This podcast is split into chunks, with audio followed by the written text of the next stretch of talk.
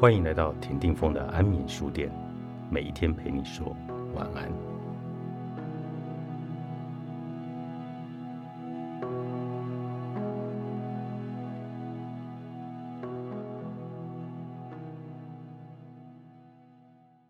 你不是命中注定跟童话般的王子或公主相爱，而是注定跟超会吵架的伴侣过一生。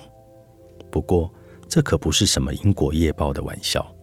如果你想要拥有完整而丰富的人生，必定需要这样的伴侣。建立伴侣关系的潜意识目的，就是要完成或继续我们的内在发展，促使我们学习、成长，甚至自我进化。记住，吸引力非关两个人之间的化学作用，除非对方符合你潜意识对爱情形塑的样板。感觉起来，什么是好的，什么是糟糕的，否则你不会被吸引或坠入情网。关于进入一段关系，我们都能在自觉的情况下说出明确的理由。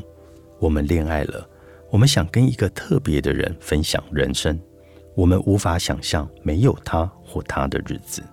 但是，进入一段关系的同时，也有潜意识的目的，满足未尽事物。完成内在尚未发展成熟的部分，有能力追求更真实的自我。争吵往往是因为未尽事物浮出台面而爆发。这种现象自有其功能，它帮助你意识到自己必须面对什么、了解什么、分享什么，帮助你学习以及成长，让生命更完整。我们在关系的初期，总是会自觉。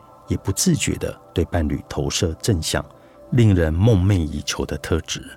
他会爱我真实的样子，他会接受我并尊重我，他会给我前所未有的安全感，他会让我觉得活力充沛又与众不同。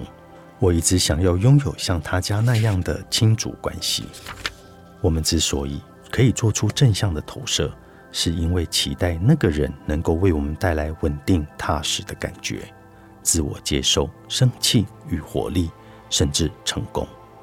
但是，总有什么会打破这份投射。一旦我们发现了伴侣并不符合我们心中理想的那个人，冲突就会发生了。潜意识元素开始浮现，来自母体的内隐记忆冒出头。于是，我们开始将负向特质投射在伴侣身上。原本如此美好、体贴的人。摇身一变，变为不在乎别人、傲慢、没有同理心、嫌东嫌西，或者是残酷的人。而这些特质都来自于我们对过去某个重要人物的内隐记忆。